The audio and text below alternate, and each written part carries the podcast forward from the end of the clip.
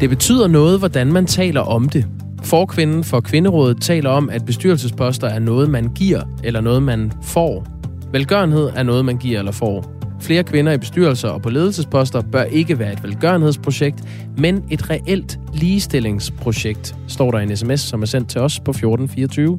Og den er kommet oven på et interview, vi havde med Yildiz Akdogan, som er nyvalgt forkvinde for Kvinderådet, og så er hun også medlem af borgerrepræsentationen i Københavns Kommune for øh, Socialdemokratiet. Og vi talte altså med hende om, at øh, hun er øh, klar på at gribe fat i det her med kvoter i bestyrelser blandt andre. Og det er ikke for kvoten for kvoternes skyld, men for ja, målets skyld. Det, at flere kvinder øh, kommer i bestyrelsen, giver en bedre bundlinje, har vist sig at være en myte. Men det lyder jo godt. Tak igen for god morgenradio, skriver Niels. Tak for sms'en, Niels. SMS'er er velkomne. Fortsat 1424. Vi har også andet på øh, tapetet her i, til morgen, som du også kan byde ind i forbindelse med. Fordi i dag der har Danmark tømt årets lager for naturressourcer. Og det betyder, at alt, hvad vi forbruger resten af året, det er rent overforbrug. Og hvad for nogle konsekvenser har det? Og hvad skal der egentlig til for at ændre på det? Det spørger vi en professor i klimaforandring om lige om et par minutter. På trods af, at man allerede i eh, 2009 kunne konstatere, at der var massive problemer med dårligt indeklima og dårlig luft i danske klasselokaler i folkeskolen, så viser en spritny undersøgelse, at billedet er præcis det samme i dag. Man eh, frister simpelthen til at sige, at der ikke er blevet luftet ud siden 2009. Det her det er en, øh, en ny national undersøgelse, som forskere på DTU har lavet, som viser, at i over halvdelen af de danske klasselokaler er koncentrationen af CO2 højere end arbejdstilsynets grænseværdi, og det gør altså, at øh, elevernes koncentration bliver dårligere. For knap en øh, femtedel er luftkvaliteten så dårlig, at det vil give et påbud, hvis tilsynet kom forbi. Vi uh, taler uh, senere på morgen, det bliver om, nej, om 12 minutter, uh, bringer vi mere om, uh, om den historie her i programmet. Og i dag, godt nok når programmet er overstået. I dag kl. 10, der bliver øh, Tibet-kommissionens beretning offentliggjort. Det oplyser Justitsministeriet. Og kommissionen her har jo undersøgt myndighedernes håndtering af kinesiske besøg gennem en årrække med fokus på Udenrigsministeriets og PET's rolle. Vi taler med Thomas Fugt, som er undersøgende journalist og chef for Ekstrabladets gravergruppe, som har fulgt den her sag tæt, og det er om øh, 35 minutter. Og så kommer der også lidt øh, mere lidt Oscar programmet om, øh, om Oscar-uddelingen, som fandt sted i nat. Øh, desværre fik øh, Danmark ingen priser, men øh, det er en øh, kindhest, som øh, skuespilleren Will Smith har givet skuespiller og komiker Chris Rock, som øh, virkelig har trukket overskrifter i verdenspressen. Det øh, kommer vi til at, øh, at vende med øh, Claus Christensen fra filmmagasinet Echo de vil simpelthen ikke omtale øh, showet på baggrund af det her, og mener ikke, at Will Smith skulle have haft prisen som bedste mandlige hovedrolle på ja, baggrund af... Ja, de mener vist egentlig, at han faktisk skal, skal aflevere prisen tilbage, ikke? Ja. ja. Det er, det er meget øh, kontroversiel begivenhed, og det afføder øh, kontroversielle øh, beslutninger. Vi øh, går ombord i det også, og det bliver klokken lidt over halv otte. Klokken er 9,5 minut. 9 minutter over syv. Godmorgen. Vi lægger ud med nyheden om, at øh, Danmark i dag har nået det, der hedder Country Overshoot Day, som betyder, at vi har opbrugt vores del af naturressourcer, som kloden kan nå at genskabe på et år. Det betyder altså, at alt, hvad vi her i Danmark forbruger resten af året, er øh, rent overforbrug i forhold til den her øh, opgørelse. Ifølge Earth Overshoot Day er vi det 15. land i verden, der har tømt årets lager for naturressourcer. Sebastian Mernil er øh, professor i klimaforandringer og prorektor ved øh, Syddansk Universitet. Og med her i Radio 4 morgen nu. Godmorgen. Ja, godmorgen. Vi er kun i slutningen af øh, marts, og vi har allerede brugt vores andel af verdens naturressourcer for 2022. allerførst, hvordan opgør man det her? Jamen, det opgør man ved at sige, øhm, hvor meget har vi egentlig som en global øh, naturressource, og hvor meget bruger vi danskere øh, af den andel, kan man sige. Ikke? Og så på baggrund af det forhold, jamen så kan man så gange øh, forholdet op mod antallet af dage, vi har på året, og så kan man så finde ud af, jamen, hvornår ligger så Danmark øh, i det her kalenderår. Og der ligger vi jo så her i, her i starten af marts. Har vi så en, en mindre andel af ressourcerne, end øh, et land som USA for eksempel har?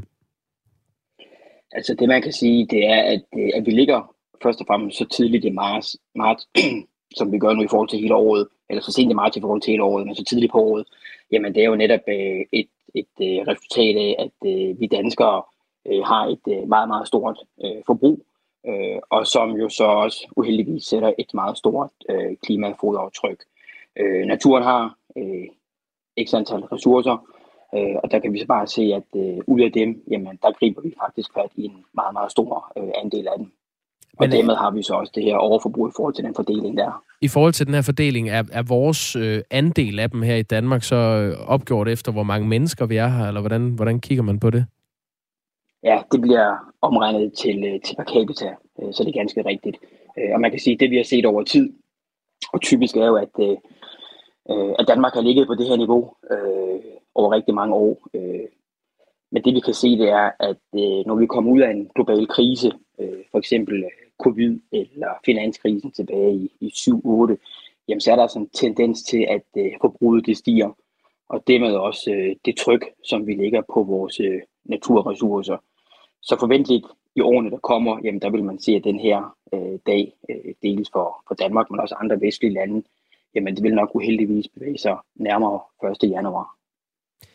Det lyder ikke som om, det er noget, du er overrasket over, at vi bliver det 15. land i verden, der har tømt årets lager for naturressourcer. Er det en, øh, en rigtig øh, analyse? Det er ganske rigtigt. Øh, vi har et ekstremt stort forbrug her i Danmark. Det forbrug afspejler sig også i de drivhusgasser, vi udleder til atmosfæren, og, og, og os danskere er nogle af dem, der udleder allermest CO2 for eksempel til atmosfæren, ikke? og det har vi jo så kunne måle og beregne os frem til over lang tid. Øh, så det er ikke overraskende for mig, men det skal også siges, at øh, over tid er vi egentlig også blevet, blevet bedre til at øh, dels at begrænse vores udledninger af CO2 til atmosfæren. Vi er gået mod et mere øh, bæredygtigt samfund, velvidende, at vi stadig ikke er i mål. Og en af de pejlemærker, vi har, øh, det er jo naturligvis øh, det med, at vi skal reducere øh, drivhusgas til atmosfæren. Det er jo som sagt også et resultat af det forbrug, vi har. Så vi skal blive mere, øh, vi skal blive bedre, og vi skal optimere vores, øh, vores brug øh, af dels af ressourcer, men dels også, når det så kommer i sidste ende til de klimaforandringer. Øh, som jeg står på mål for fagligt, jamen, så er det ligesom der, vi, vi kan måle tingene, og, og det vi skal, jamen, det er, at vi skal have reduceret, og det vil sige, at vi skal have optimeret vores, øh, vores industriproduktion, vi skal have egentlig begrænset øh, vores forbrug, men gør det på en meget smart måde, kan man sige, så det bliver mere øh, grønt, øh, den måde vi øh, få tingene produceret på, øh, forhåbentlig endnu mere ude i fremtiden. Vi er altså det 15. land i verden, der har nået øh, Country Overshoot Day. Katar var øh, det første land, der fik den her lidet flatterende øh, førsteplads, øh, som altså har opbrugt deres del af naturressourcer. Det skete allerede den 10. februar i år. Og øh, herefter øh, Luxembourg, øh, der er Cook-øerne og Bahrain, der er kommet øh, før os på den her liste. Øhm, vi har fået en sms fra Ulrik Detlef Hundfjord Jørgensen, som spørger, er der nogen lande, der ikke overforbruger deres ressourcer? Altså, nu står jeg også og kigger på, øh, øh, på figuren her, som du netop lige har, har refereret til, og, og det, der egentlig er, er typisk for figurerne og for de tendenser, vi ser, det er, det er, at det er i-landen, som ligger nærmest januar, februar, marts, april, og så begynder så øh, ulandene at komme øh, i slipstrømmen resten af året. Øh, så man kan sige, at der er en, der er en tendens, om der lige er et land, der ikke overforbruger, øh, det kan jeg ikke se ud af den her figur, så skal jeg lige dykke lidt mere ned i data. Nej, det Men det er, i hvert fald en, det er i hvert fald en meget, meget klar tendens til, at det er, det er de vestlige lande, det er i-landene, som har et kæmpe, kæmpe forbrug, og dem, der egentlig rammer 28 dage øh, tidligst på året, øh, som jeg netop fik sagt. Vi har jo øh, opbygget et moderne samfund her i Danmark, hvor vi bruger mange ressourcer. Øh, der er også øh, meget forbrug. Øhm, Henrik Resen spørger i en sms, hvad er det, man måler på her, når, når det handler om, om CO2? Eller hvad? Ja, altså det, man måler på, det er egentlig, hvad kan man sige, den, den tilgængelige biomasse, der er i forhold til, hvor meget vi så forbruger, kan man sige. Ikke? Så det er reelt et, et, et, et, et forhold, øh, mellem forbrug og kapacitet, øh, som ligger inde i de her øh, beregninger.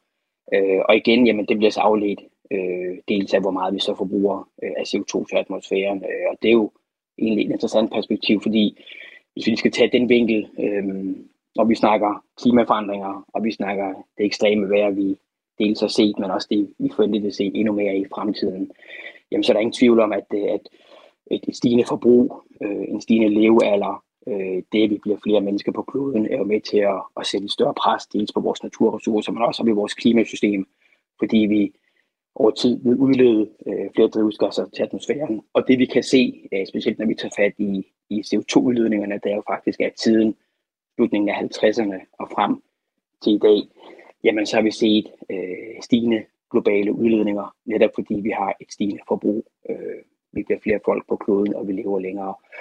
Så, så det med, at vi lægger pres på vores økosystem, gør også, at vi lægger pres på vores atmosfære, og vi ser et, øh, et varmere, et vådere og et mere ekstremt øh, klima generelt set, men også det, at vi nu bevæger os ud i en verden, som forventeligt øh, vil være meget, meget varmere, end det vi har set øh, til dato. Og der kan man så håbe på, at den, den globale Paris-aftale, øh, at den får, øh, at vi ligesom når i mål med den, men, men meget tyder på, at, at det ser meget, meget sort ud. Også fordi, at for eksempel Paris-aftalen, jamen, den øh, Øh, arbejder hen imod, at vi når 1,5 eller 2,0 graders temperaturstigning i 2100.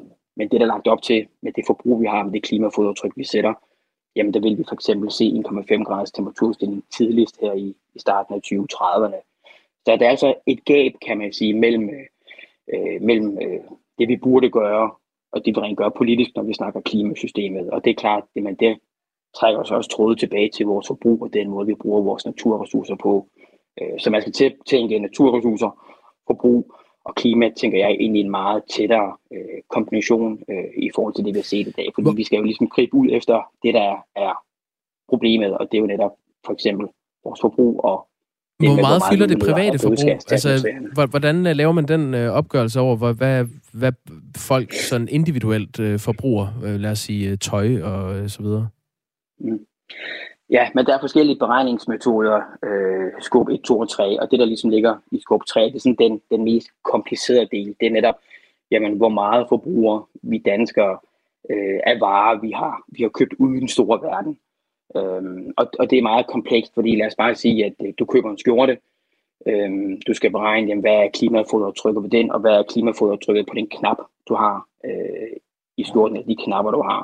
Og det vil sige, det man skal for at finde ud af, hvor stort øh, fodertryk vi sætter på forbruget, det må man jo gå ned og beregne på hver enkelt genstand, man køber øh, hvor, hvordan er hvad kan man sige, øh, stoffet til din skjorte blevet produceret, hvordan er den øh, blevet forarbejdet, så er den på en fabrik, hvordan er blevet syet sammen, så er den blevet transporteret fra fabrikken og til forbrugeren, så forbrugeren brugt den, mm. så er den indgået i, i noget, noget vask af en art, ikke også, ikke? og du smider den ud, og hvor meget energi skal så bruges for, at den så kan blive recyclet, eller den skal brændes, osv. Så, så, så, så hele det der er egentlig meget komplekst, men man har en nogenlunde fornemmelse af, øh, hvordan tingene ændrer sig velvidende, at det er meget, meget øh, komplekst det her. Men, men det med, at man snakker om forskellige scopes, jamen det er, det er den måde, man egentlig opererer på, hvor så hvad kan man sige, forbrugsdelen uden for øh, landets grænser, hvad kan man sige, ligger ind under det, der så hedder øh, scope 3. Sebastian Mernil er altså professor i øh, klimaforandringer. Du skal have tak for at være med. Selv tak. Og vi kan da sige, at vi sidste år nåede skæringsdatoen som øh, øh, overshoot day øh, country, altså at vi simpelthen har brugt øh, alle de ressourcer, vi havde til rådighed. Det år, det brugte vi som det 14. land i øh, verden sidste år. Det skete den 26. marts, så vi har altså formået at rykke den her dato øh, to dage. Ja. Yeah. Jeg har lige været inde på øh, overshootday.org. Det var apropos det her, hvor mange der ikke har en, øh, en overshoot day. Øh, og der har jeg talt mig frem til omkring 50 lande på deres liste, hvor der altså står none i forhold til, hvornår de har en overshoot day. Og det er lande, som, øh, hvis vi tager den fra øh, lidt løst og fast her, det, vi starter med Afghanistan, så er der Eritrea, det er Etiopien, Gambia, Indien, Kenya, Pakistan, Togo, mm. Zimbabwe. Det var bare nogle af dem. Det er ikke dem alle sammen. Der er cirka 50. Om en time taler vi med øh, miljø- og klimaoverfører for Dansk Folkeparti og miljøoverføreren for SF. Øh, fordi hvad mener de, der skal til for at løse det her problem? Det er fra to forskellige fløje i dansk politik. Og det udspiller sig her i programmet klokken 7 minutter over 8. Og så skal vi da også sige, at vi har ragt ud til Miljøminister Lea Wermelin fra Socialdemokratiet for at øh, få en kommentar på øh, vores forbrug her i Danmark. Og det er ikke lykkedes. Der er krig i Europa, og danskere melder sig til at slås for Ukraine. De har lige så meget ret til at leve et normalt liv. Og de har statsministeren i ryggen. Som vi ser det, så er der ikke øh, noget øh, umiddelbart juridisk til hinder for, at man kan rejse til Ukraine og selvfølgelig på den ukrainske side. Men hvem er de danske krigere? Hvad kæmper de for, og hvad vil de i krigszonen? Jeg skal ned og så kæmpe til. Lyt til Ukraines danske krigere på torsdag kl. 13. Radio 4 taler med Danmark. Indeklimaet på danske skoler er lige så ringe som for 13 år siden. Det konkluderer en ny national undersøgelse af luftkvaliteten i de danske klasselokaler, som Danmarks Tekniske Universitet, det nationale naturfagscenter Astra og Realdania står bag. I over halvdelen af klasselokalerne bliver de grænseværdier, som arbejdstilsynet har sat overskrevet, og for cirka en femtedel af lokalerne, der er koncentrationen af CO2 mere end dobbelt så høj som det anbefalede niveau. Jørgen Toftum er professor på Danmarks Tekniske Universitet og har blandt andre stået for den her undersøgelse, både i år, men også to tilsvarende undersøgelser fra år 2009 og 2014. Og han forklarer det ringe indeklima med, at opgaven simpelthen tager tid, og den kræver investeringer. Jamen, del af forklaringen er, at det er et langt sejt træk, der skal til for at få opgraderet skolernes øh, indeklima. Så det er en opgave, der, der skal løftes øh, over en længere periode. I alt har 234 skoler medvirket i undersøgelsen, og en af dem er Højvangsskolen i Horsens, hvor vores reporter Simon Sandemann har været forbi. Højvangsskolen er nemlig en af de skoler, der døjer med rigtig dårlig luftkvalitet. Og i de målinger, de har lavet, der fandt de ud af, at CO2-koncentrationen faktisk oversteg arbejdstilsynets grænseværdier i løbet af hele dagen. Og selvom klasselokalerne på øh, overfladen har højt til loftet, de ser store og lyse ud, så er luften dårlig fra, når eleverne altså møder ind, til de går hjem igen om eftermiddagen. Og vores reporter, han talte blandt andet med Lærke Bækgaard Mathiasen, som går i 7. klasse, lige da skoleklokken ringede ind. Det her rum, hvad er det for et? Altså, hvad har I herinde? Det er et almindeligt klasse. Okay, så der har man alle mulige... Ja, dansk, matematik. Jamen, vi bruger det til de naturlige faglige fag, som dansk og matematik og geografi og historie og sådan. Og når man har siddet herinde i nogle timer, man kommer lidt op ad dagen, måske allerede om formiddagen, hvordan, øh, hvordan er luften så herinde? Den er meget tung, og man kommer tit hjem med hovedpine og har svært ved at koncentrere sig. Hvordan oplever du det helt konkret? Jamen, jeg kommer hjem og har det ikke så godt, og op i klassen, man zoner os ud, og man har det ikke særlig godt. Det gør, at jeg, jeg synes ikke, det er rart at være oppe i klassen, fordi man kan jo ikke koncentrere sig og få lavet det, man skal. Hvad gør det for øh, din glæde ved at gå i skole, når det er sådan? Jamen, det gør, at jeg, jeg synes ikke, det er rart at være oppe i klassen, fordi man kan jo ikke koncentrere sig og få lavet det, man skal. Og når du så kommer hjem, hvor lang tid tager det så, før at man, man får det sådan okay igen? Mm, I går der havde jeg det helt indtil aften, så det kan vare sådan hele dagen. Altså, jeg er ikke sådan bange for at tage i skole, fordi det går jo over alligevel, men så skal man nok bare nogle hovedpinspiller eller sådan noget med. Men når du så er herovre, hvad, hvad gør du så for at, at prøve at undgå at få det dårligt? Altså, vi plejer at spørge, om vi sætter ud i fællesrummet eller udenfor, for at få noget andet luft, end det der er i klassen.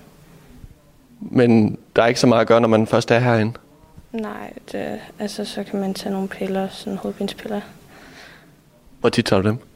Øh, jeg tager dem ikke så tit, for jeg har dem ikke altid med.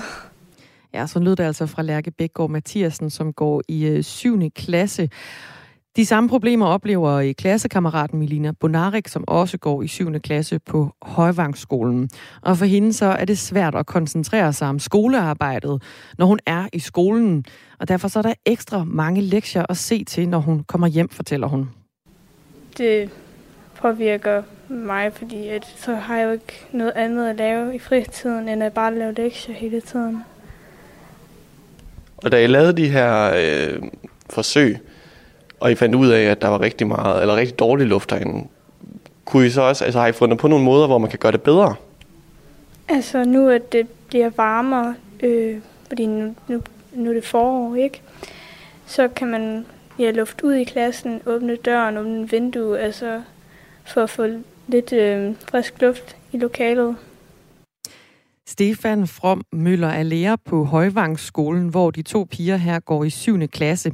Og han mærker også, at den dårlige luftkvalitet har konsekvenser i sin undervisning. Jamen, det, kan være, det kan være svært at holde koncentrationen for eleverne. Um, man kan godt mærke, at de, som, som lærer også beskriver, zoner ud, altså bliver, bliver trætte og har svært ved at koncentrere sig om opgaverne. Um, de vil gerne tit ud af lokalet, når de uh, skal arbejde selv, og det viser jo også, at de måske ikke har det så godt inde i lokalet. Um, og hvad kan, du som, hvad kan man som lærer gøre for øh, at prøve at omgå de her sådan lidt øh, trælse vilkår, der måske er? Selvfølgelig med at få luftet ud imellem timerne, få trukket fra, så man kan få noget lys ind og få, få taget at snakke med eleverne om, hvordan det her med at jamen, få luftet ud og holde en, en prøve på at gøre indeklimaet bedre i, øh, i de situationer, hvor man så kan gøre det, hænge jakken udenfor eller Læreren og elevernes oplevelser bliver bakket op af videnskaben, fortæller Janni Moon Lindskov, som er direktør for Dansk Center for Undervisningsmiljø. Undersøgelser peger nemlig på, at dårlig luftkvalitet kan koste et sted mellem et halvt og et helt års effektiv skolegang i løbet af 10 års folkeskole. Dårlig luftkvalitet det påvirker jo elevernes koncentrationsevne. Der er større risiko for, at de bliver trætte, særligt med, med nogle lange skoledage Øh, man kan få ondt i hovedet, øh, og det kan jo give mere sygdom, egentlig både hos lærerne, men også hos eleverne selvfølgelig. Så man kan sige, at trivsel og læring, det, øh, det påvirkes negativt med de her dårlige indeklimaforhold. Den nye nationale undersøgelsesresultater møder derfor også kritik fra stort set alle ledere og kanter af folkeskolens øh, vidunderlige verden. Både skole og forældre, Danmarks Lærerforening, Skolelederforeningen, og danske skoleelever er øh, over for øh, os her på Radio 4 Morgen bestyrtet over konklusionerne. Her er det formanden for danske skoleelever, Mille Mikkelsen. Det er helt vildt øh, med de tal, vi har oplevet i den her rapport her. Og jeg må sige, noget af det, der virkelig kom bag på mig, det er, at, at når man lavede den her hvad kan man sige, prøve også i 2009, så viser det, at på 13 år er der ikke sket nogen forskel. Og det bekymrer mig rigtig meget. Også næstformand i skolelederforeningen, Dorte Andreas, er nedslået over øh, undersøgelsens resultater. Det er simpelthen ikke godt nok, at vi ikke har investeret mere i, øh, i indeklimaet, fordi det har rigtig, rigtig altså, stor betydning for elevernes øh, læring og trivsel. Så der har vi virkelig et område, som vi skal have fokus på, og som der skal gøres noget ved. Ifølge organisationen så kræver det et markant større fokus, før der sker noget som helst på det her område og undersøgelsens resultater, der jo viser, at der er dårlig luftkvalitet i over halvdelen af klasselokalerne i folkeskolen, ærger også læreren på Højvangsskolen, hvor vi har været i øh, Horsens, Stefan From Møller, selvom det ikke kommer vildt meget bag på ham. Det er jo ikke sådan, det burde være i hvert fald. Men, men jeg tror i hvert fald mange af de skoler, der er, og specielt også her på stedet, så er det ikke en, det er en, en skole af ældre dato. Eller dato. Um, så der var nogle andre bygningskrav dengang. Jeg tror, nyere skoler er der helt andre krav for det. Øhm, så sådan noget som udluftning fast i, i bygningen osv. er noget, der ikke er på, på menuen, eller ikke er på, i, i lokalerne. Og det er selvfølgelig med til, at det ikke kan få, få skiftet luften ud på samme måde, som man kan i nyere bygninger. Men hvad tænker du som lærer om, at, at det er ligesom et vilkår, man bliver nødt til at, øh, at indordne sig under? Jamen altså, vi kan gøre det, vi kan. Vi kan prøve at få luftet ud i pauserne og, og få hjulpet eleverne på den måde, og så kan vi jo presse lidt på for at få få kigget på økonomien i kommunen, men det er jo en, en stor kommune, der skal have tingene til at hænge sammen. Og der er det ikke altid, man står øverst på, på listen, når det drejer sig om ja, klimaet. Det er ikke sikkert, at kommunen ved, hvordan det står til. Så kan man jo håbe, at en undersøgelse som det her, det kan være med til at, at kaste lidt lys over. Og klokken kvart i ni, der taler vi med kommunernes landsforening, for det er altså i kommunerne, øh, man har ansvaret for landets folkeskoler, også de bygninger, de ligger i. Selvfølgelig er indendørsklimaet ikke blevet bedre i skolerne. Man øgede øh, klassekvotienter øh, i forvejen, øh, og så har man små lokaler. Det skal gå galt, skriver Inger. Som i øvrigt også spørger, er der ikke en duks, der lufter ud i frikvarteret? Ja, det er faktisk en anden Inger. Vi har, vi har mange Inger, der, Inger? der lytter med. Ja. Gud, ja, det kan Men godt øh, den første nævnte Inger har så skrevet en ny sms. Jeg så et sekstal i slutningen af nummeret og tænkte, det er den samme. Elever har det ofte svært ved at gå ud i frikvartererne. Jo ældre de bliver, jo øh, sværere bliver det. Resultat, det er svært at lufte ud. SMS'er er velkomne. De kommer ind på nummeret 1424, og så tigger de ind i vores øh, indbakke herinde. Vi har også fået en, øh, en anden sms. Ja, lad os lige tage den her fra Jens Ja. Bernburg også. Okay. Okay. Altså med far for at lave en, da far var barn, så må jeg alligevel sige, at min skoletid i 80'erne havde et indeklima, der lugtede af varme leverpostejmad, og for den gang var der Mm. ikke køleskab i klassen, og madpakken lå i skoletasken og kogte. Der var indendørs rygning i særlige områder, ingen ventilation, øh, sikkert en masse farlige dampe fra datidens øh, bygningsmaterialer, så må ikke børnene overlever i dag, trods alt. Klokken er halv otte, og du skal have nyheder med Anne Philipsen.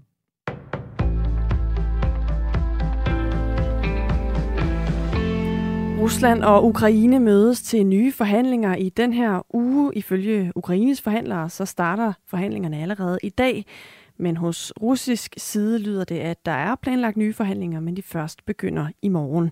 Det er anden gang, at topdiplomater fra de to lande skal mødes til fysiske forhandlinger. Det lykkedes nemlig ikke at få endt krigen under de første forhandlinger, som foregik den 10. marts. De to parter har løbende snakket via video, men der er ingen af dem, der har meldt positivt ud i forhold til at få afsluttet krigen. Begge har beskrevet forhandlingerne som meget svære. Indeklimaet på de danske skoler er lige så ringe, som de var for 13 år siden. Sådan lyder konklusionen i en ny national undersøgelse af luftkvaliteten i de danske klasselokaler. En undersøgelse, som Danmarks Tekniske Universitet, det nationale naturfagscenter Astra og Realdania står bag.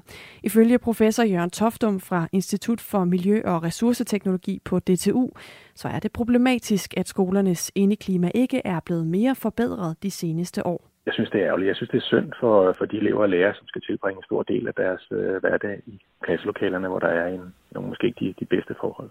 Ifølge Jørgen Toftum, så skal man især finde løsningen i den friske luft. Det, der er problemet øh, specielt, det er jo øh, luftkvaliteten, så vi skal have noget fokus på, på, på, på, på simpelthen på at få noget luft ind i de klasselokaler. Det vil sige, at vi skal fokusere på, øh, på ventilation.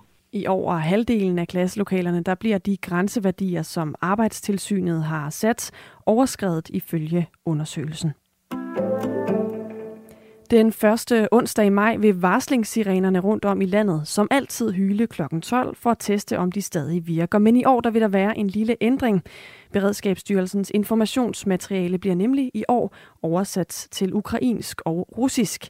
Det sker for at tage hensyn til de mange ukrainere, som har flygtet fra Ruslands invasion af Ukraine og bosat sig i Danmark. Beredskabsstyrelsen vil også i år sørge for at have særlig kontakt til blandt andet Udlændingestyrelsen, kommunernes landsforening og andre relevante parter, så de kan videreformidle informationen til ukrainerne. Den danske film Flugt vandt ingen Oscar ved årets Oscar-uddeling, og det forventede instruktør Jonas Broher Rasmussen heller ikke. Men efter prisuddelingen, der var han især skuffet over én ting, og det var, at han ikke fik lov til at holde sin takketale. Jeg er selvfølgelig skuffet, men, men, øh, men mest af alt stolt. Altså meget skuffen. Skuffelsen kommer ligesom af, at jeg ikke fik lov til at holde en tale, fordi jeg synes, at vi havde noget vigtigt at sige. Og mange af talerne til sådan nogle ting her bliver lidt, lidt banale. Øh, så det her med at, at, at, at få lov til at rent faktisk sige noget, som er vigtigt, og som snakker om situationen, verden står lige nu her, havde jeg synes, det ville være rart. Og ligesom at kunne give, til, give noget tyngde til shows. Flugt er en animeret dokumentarfilm, hvor øh, Jonas Poher Rasmussen, som vi hørte fra her, i filmen interviewer sin ven Amin, som for første gang fortæller om sin flugt fra Afghanistan som barn. Det var ikke den eneste film, der ikke løb med en Oscar ved nattens uddeling. Ingen af de fem nomineringer, som vi havde fra dansk side, endte med en statuette. Og så slutter vi udsendelsen her med en øh, vejrudsigt, som er med øh, skyet vejr her først på dagen, men det skulle holde rimelig tørt i løbet af i dag, melder DMI.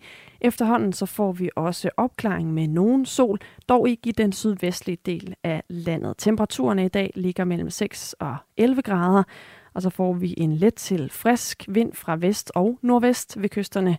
Der vil man få op til hård vind eller kuling. Det var nyhederne på Radio 4, som her til morgen er med Anne Philipsen. Og nu er der mere Radio 4 morgen med Dagmar Eben Østergaard og Jakob Grosen.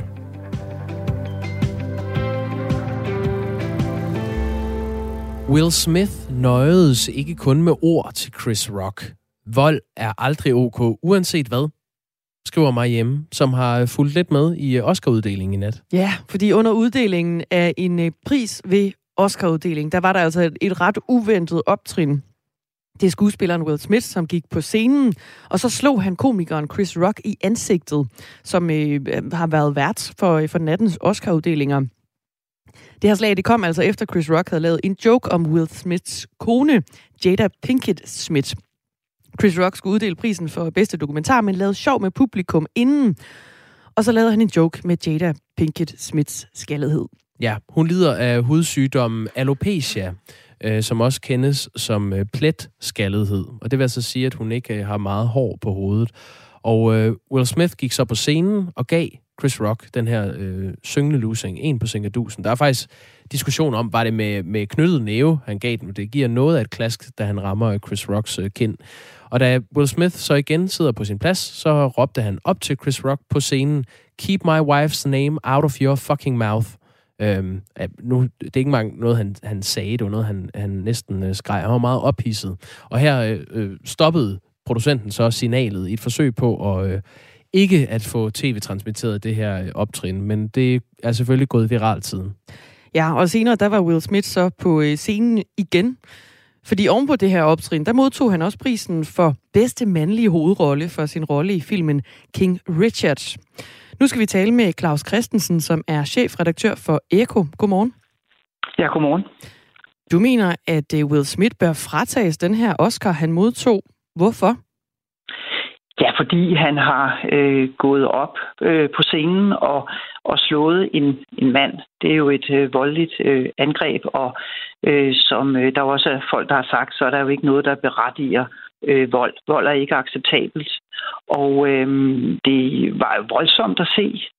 Øh, jeg, jeg blev faktisk chokeret over det. Øh, man kunne se, at han var tilfreds, da han gik ned. Han havde sådan ligesom lidt skævt smil, hvor han ligesom viste, at nu viste han, at han var en rigtig mand. Og, øh, og så efterfølgende, så er der denne her fejring af ham, hvor han vinder prisen for bedste mandlige hovedrolle, og hvor salen så øh, står og klapper af en mand, som altså lige har begået vold på scenen.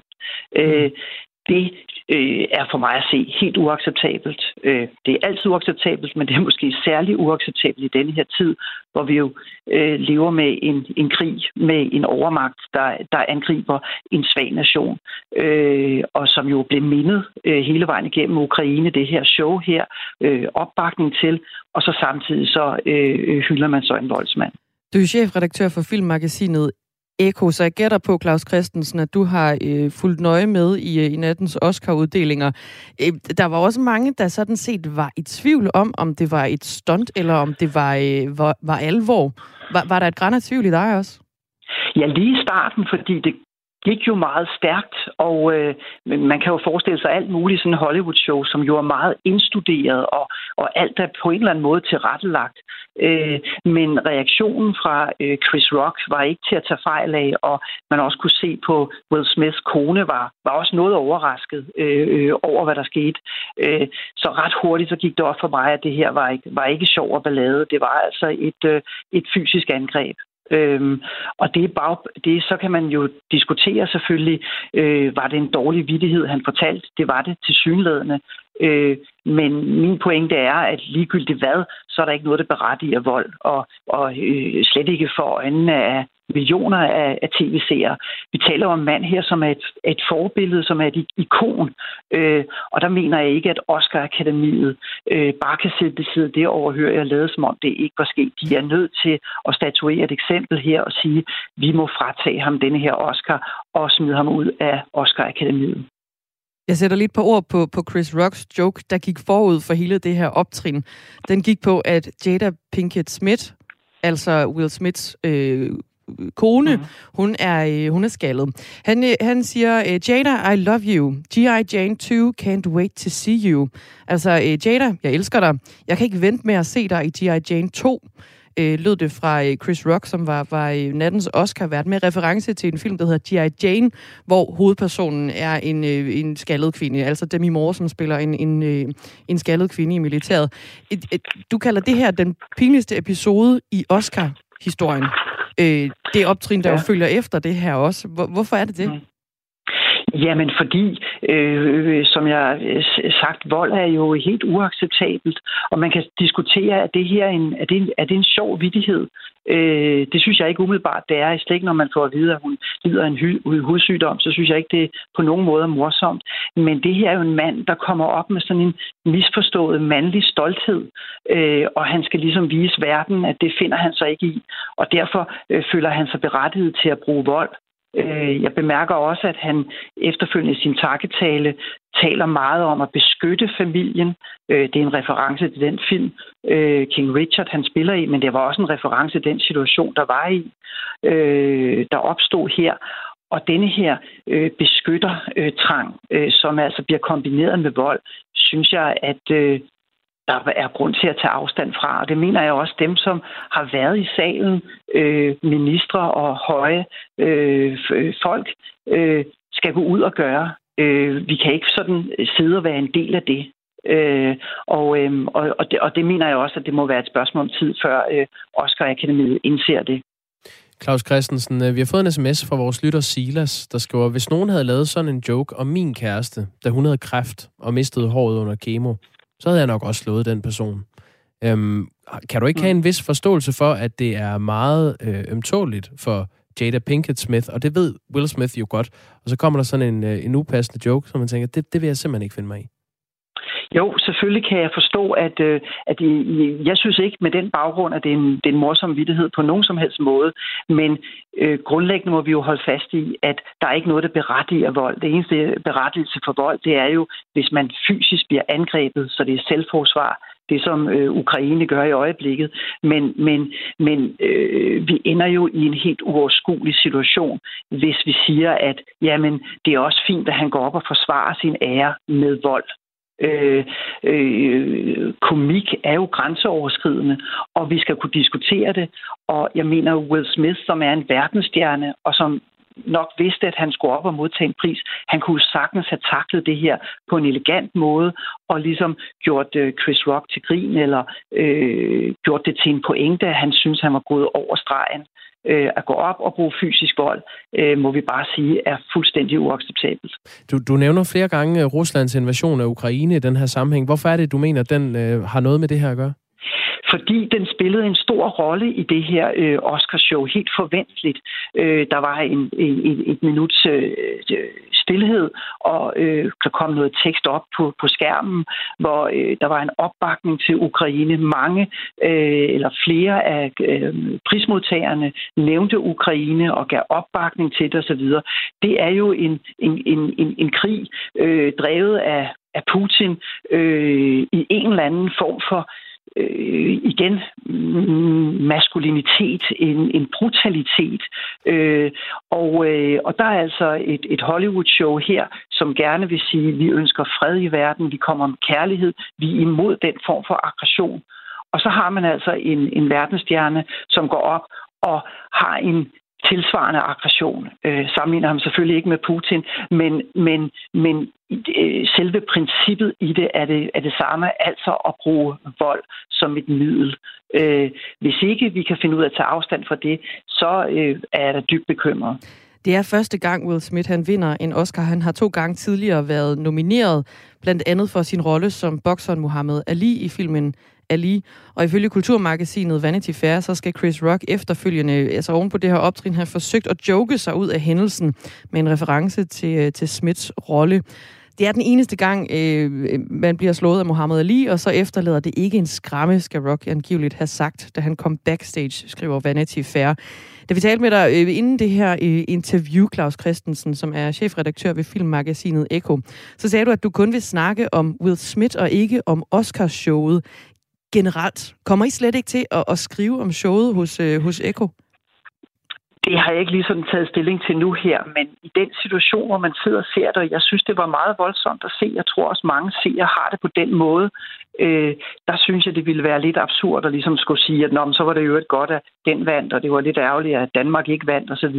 Jeg synes, det her er en så øh, afgørende øh, episode i hele Oscar-historien, så øh, det ville være øh, dårlig stil og ligesom pludselig øh, begynder at, at hylde i et øret et fantastisk flot show i år, øh, men for mig at se blev det hele ødelagt ved, at showet, Oscar-showet, ikke forstod at reagere på det, der var sket. De lå ham jo fortsætte, de lå Will Smith gå op og modtage prisen, de klappede osv. Og det er for mig at se det, det pinligste øjeblik i Oscar-historien. Altså, at det samlede Hollywood står og klapper en mand, der lige har begået vold på scenen. Det var også et show med rigtig mange danske nomineringer. Vi havde jo blandt andet Flugt, som var nomineret i historiske øh, tre kategorier, som øh, aldrig er, er set før i den kombination. Så, så hvorfor skal sådan noget som det for eksempel overskygges af den her ene episode? Altså, jeg synes, at som jeg sagde før, det her øh, var meget voldsomt. Jeg tror, at dem, der sad og så det, øh, var chokeret. Øh, og øh, der må man også for mig at se sige over for Oscar-akademiet nu her, det her kan vi ikke acceptere. Øh, de er selvfølgelig ikke skyld i det her sket, men de er skyld i, at de kørte videre, nærmest som om intet var hent. Og de vil være skyld i, i, i øh, de vil have noget på deres ansvar, øh, på deres skuldre øh, fremover, hvis ikke de fratager ham Oscar'en og siger, det her kan vi ikke acceptere. Hvor kan vi ende henne? Øh, så til næste år, jamen kan man så se en lignende episode, som man så kan joke med. Og det, at det bliver gjort til en joke, synes jeg sådan set bare gør det endnu værre. Og vi må jo altså øh, afvente og se, hvordan Oscar Akademiet øh, øh, håndterer den her sag efterfølgende, og om den her Oscar, den forbliver i Will Smiths øh, hænder. Claus Christensen, chefredaktør for filmmagasinet Eko. Tak skal du have. Selv tak. Kantan skriver en sms. Jeg havde også slået vedkommende, hvis der kom en upassende joke om en, jeg holder af. Han forsvarer sin kone. Selvom Will er verdensstjerne, så er han også et menneske. Torben fra Skive skriver, han stod op for sin kone og hendes sygdom. Han fik, hvad han fortjente. Vold eller ej, så var det fortjent. Han gik over grænsen med den joke. Respekt til Will Smith. Tak for uh, sms'er, holdninger til uh, den her uh, dramatiske begivenhed, der fandt sted i nat ved Oscar-uddelingen. Lad os lige kigge lidt på, hvordan øh, natten er forløbet i Ukraine. Øh, vi holder jo øje med øh, den russiske invasion og skal nok fortælle dig, når der sker nyt. Noget af det, der er foregået det seneste døgn, det er, at Zelensky, den ukrainske præsident, har meldt ud, at han er villig til at indgå et kompromis om, hvilken status den omstridte region Donbass i det østlige Ukraine skal have. Det sagde han i går i et interview med øh, russiske journalister. Ifølge Reuters har han øh, siden insisteret på, at Ukraine ikke kommer til at forhandle om territorial integritet, som det hedder. Det er jo et, et interview med russiske journalister, som øh, det er blevet meldt ud fra centralt hold i Rusland, at det skal man ikke bringe. Man skal ikke engang tænke på at bringe det. Og den historie har vi i øvrigt øh, mere om her i Radio 4 morgen om cirka det er 35 minutter. Mm. 20 minutter over 8. Så har der været kraftige eksplosioner i øh, Kiev og i andre byer i Ukraine. Øhm, det skriver mediet Kiev Independent, og det er uvist, om de her eksplosioner skyldes russiske missiler, som træffer et mål, eller om missilerne er skudt ned af ukrainske forsvarsstyrker. Ja, så er der også øh, den historie om øh, en tale, som Biden holdte i weekenden, hvor den sagde, øh, for God's sake, remove that man. Ja, ah, this man cannot, this man uh, stay cannot in power. Stay in power. Ja. Øh, det var altså øh, ordene fra øh, den amerikanske præsident Joe Biden. Øh, og de handler om Putin, og nu har han altså øh, trukket lidt i land på, øh, på de her øh, ord. Han opfordrede ikke til et regimeskift i Rusland med den her tale og de her øh, efterhånden meget, meget omtalte ord. Øh, nu trækker han lidt i land og siger, ej, jeg opfordrede ikke til et regimeskifte, når han bliver, øh, bliver spurgt til det. Vi skal nok øh, give dig løbende øh, seneste nyt fra Ukraine, og hvis du har nogle øh, spørgsmål, som relaterer sig til øh, krigen i Ukraine, så er du velkommen til at skrive ind på 1424. Så kan vi stille dit øh, spørgsmål videre til øh, Christian Søby Christensen, som er seniorforsker og vicecenterleder ved Center for Militære Studier ved Københavns Universitet. Han medvirker i øh, det element her i Radio 4 morgen, vi kalder Spørg om krigen klokken øh, 36 minutter over 8, for at være præcis her i programmet.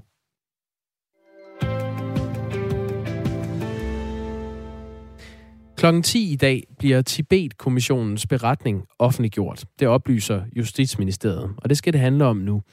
Kommissionen har øh, undersøgt myndighedernes håndtering af kinesiske besøg gennem en årrække med fokus på øh, Udenrigsministeriets og PET's rolle i sagen. Det første kinesiske besøg fandt sted i øh, år 2012, hvor fredelige demonstranter blev gemt væk af politiet og fik konfiskeret deres Tibet-flag i strid med grundloven under det her kinesiske statsbesøg. Tilbage i øh, 2017 fik to mellemledere i Københavns politi så øh, ansvaret for at stå bag øh, den her beslutning om i 2012 at fjerne Tibet-flag og afskærme demonstranter. og så blev Tibet-kommissionen åbnet igen i 2018. Konklusionen, hvor to mellemledere i Københavns politi får ansvaret, er nemlig ikke det fulde billede af det her statsbesøg i 2012 og i de efterfølgende år, hvor der har været kinesisk besøg i Danmark. Thomas Fugt er undersøgende journalist og chef for Ekstrabladets øh, gravegruppe. Godmorgen, Thomas Fugt. Ja, godmorgen. godmorgen. Ifølge Ekstrabladets oplysninger vil den kommende beretning fra Tibet-kommissionen konkludere, at PET og Udenrigsministeriet gennem flere år har spillet en langt større rolle i skandalen, end det hidtil har været kendt, skriver du i Ekstrabladet. Hvad er det for en rolle, øh, PET og Udenrigsministeriet ifølge jeres oplysninger har spillet? Jamen, det har været sådan lidt en, en skyggerolle, kan man sige. Det, det er jo nok ikke sådan øh, foregået på den måde, at øh, Udenrigsministeriet har skrevet en mail til Københavns Politi, og at PET har skrevet en mail til Københavns Politi om, at de skal skærme og fjerne demonstranter. Det er foregået så det med i korridorerne og, og mundtligt og via signaler, som på en eller anden måde har været øh, utvetydige, altså hvor man tydeligt kunne forstå, hvad der skulle ske her, uden at det blev sagt direkte. Øhm, og det er ret interessant, fordi som du også selv øh, nævnte til at starte med, så så har man jo hele tiden, eller i hvert fald øh, i et senere år, gået og haft en opfattelse af, at, at det her med at, at gemme demonstranter væk, at det var ligesom noget, der, der var blevet...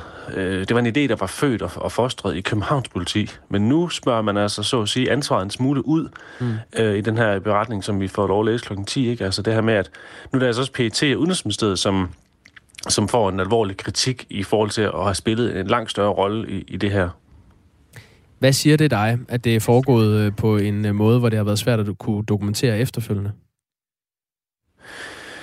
Jamen, hvad siger det mig? Det siger mig jo, at, at, at man jo godt har vidst, at det her, det var, det var lidt, øh, det var, det var lidt fy-fy på en eller anden måde, ikke? Altså, man har jo godt vidst, at, at det her, det, det er ikke så heldigt, men nu gør vi det, og vi gør det selvfølgelig på en måde, så, så det ikke kan dokumenteres, og at vi ikke kan, kan få fingrene øh, i maskinen, øh, hvis det bliver opdaget. Øh, Øh, og det er jo klart, at, at, at, at man har gjort det, fordi at vi jo godt kan se, at, at det er jo et klart og tydeligt grundlovsbrud, øh, og man har simpelthen sørget for, at folk ikke kunne, kunne ytre sig og samle sig. Øh, Øh, og det har så været ud fra en, fra en tankegang formentlig om, at, at man skulle altså ikke øh, øh, genere kineserne, når de var på statsbesøg, fordi det måske kunne, kunne skabe nogle diplomatiske problemer for Danmark, og, og ja, måske i værste fald koste adskillige milliarder øh, på eksporten. Ikke? Øh, så, så det har jo været formålet, øh, og, det, og det er jo enormt grimt, når man kigger på, på det samlede forløb.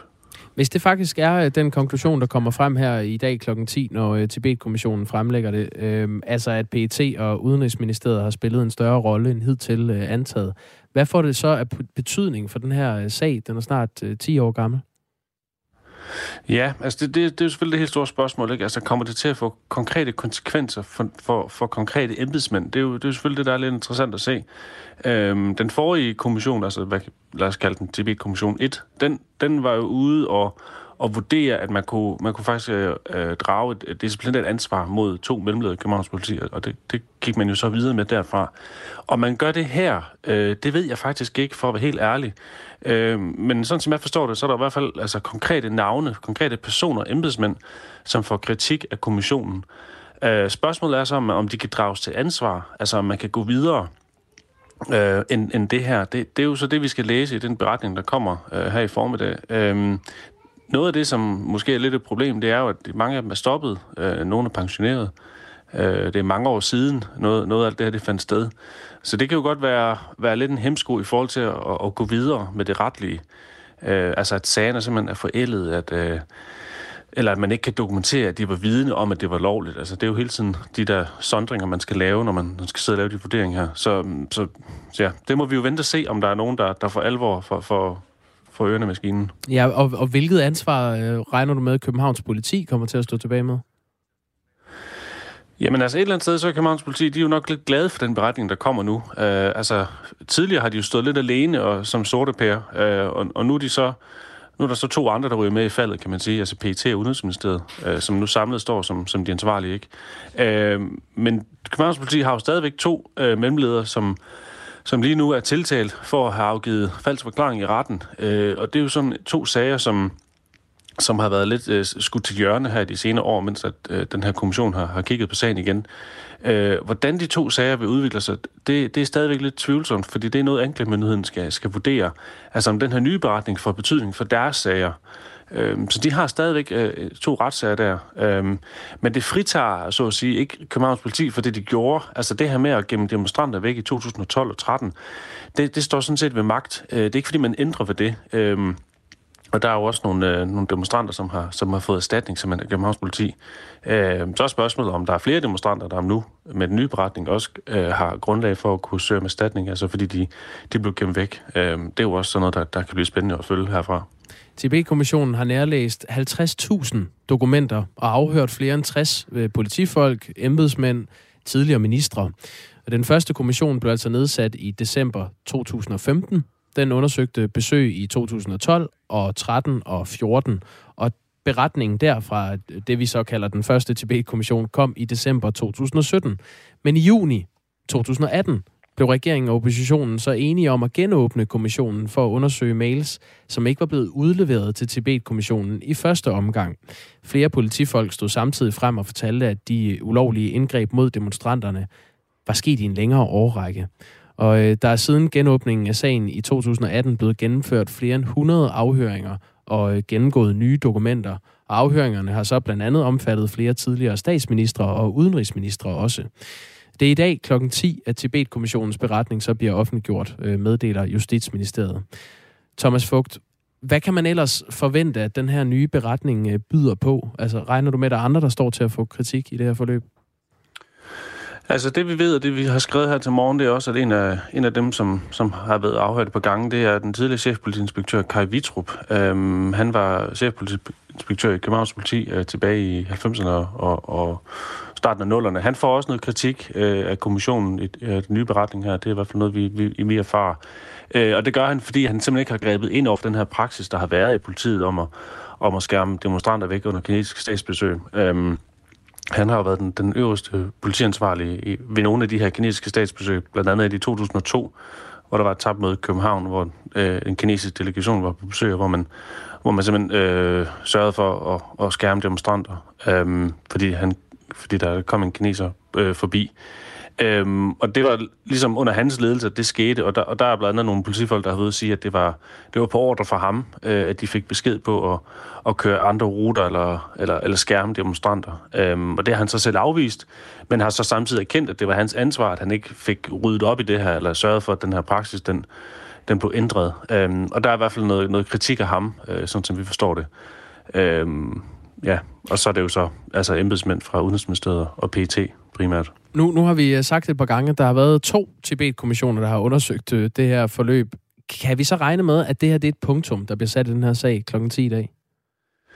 Ja, altså, det er jo, det, det, det er jo lidt farligt at sige ja til, fordi øh, vi kunne se sidste gang, at, at der alligevel var noget at, at, at rode i øh, igen. Jeg vil så sige, at den her gang, der har kommissionen jo, jo virkelig øh, strammet, strammet, strammet op, ikke? Og, og, og virkelig øh, kigget bredt Øh, I virkeligheden så tror jeg faktisk, at, at vi har fået noget for vores skattekroner den her gang. Altså, når man, når man har gennemgået så mange millioner dokumenter og faktisk kigget på, på statsbesøg helt, helt tilbage siden 90'erne. Øh, så man har jo ligesom kunne bekræfte den der tese eller påstand, der var der i 2018 om, at det her det var altså en praksis. Det var ikke bare noget, der var sket én gang.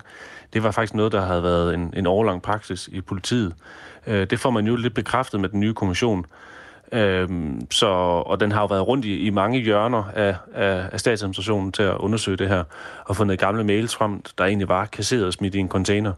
Øhm, så på den måde, så, så har man i hvert fald kommet godt rundt om det den her gang. Så, men altså, man ved jo aldrig, om, om der skulle gemme sig et eller andet øh, farligt stykke papir et eller andet sted. Det, det er jo altid det, der er lidt, øh, lidt farligt i de her sager her.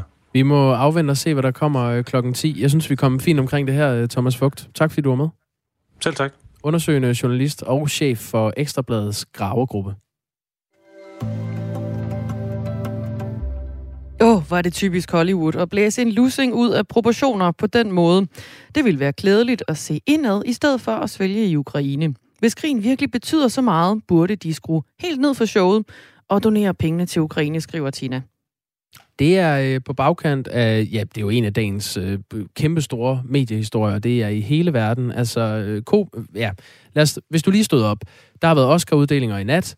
Skuespiller Will Smith har knaldet øh, komiker Chris Rock en på Sinkadusen, fordi han kom med en, øh, en synes joke. Will Smith, en upassende joke ja. om Jada Pinkett Smith, som er Will Smiths øh, kone, som lider af en øh, det, der hedder øh, pletskaldighed, en hudsygdom.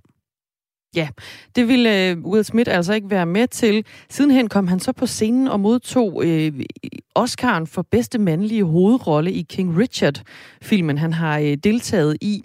Og vi har haft Claus Christensen med her igennem, som er chefredaktør ved filmmagasinet Echo, og han mener altså, at Will Smith bør fratages sin Oscar. Seneste nyt fra Akademiet, de har tweetet. De skriver på Twitter, at øh, Akademiet tolererer ikke vold i nogen form.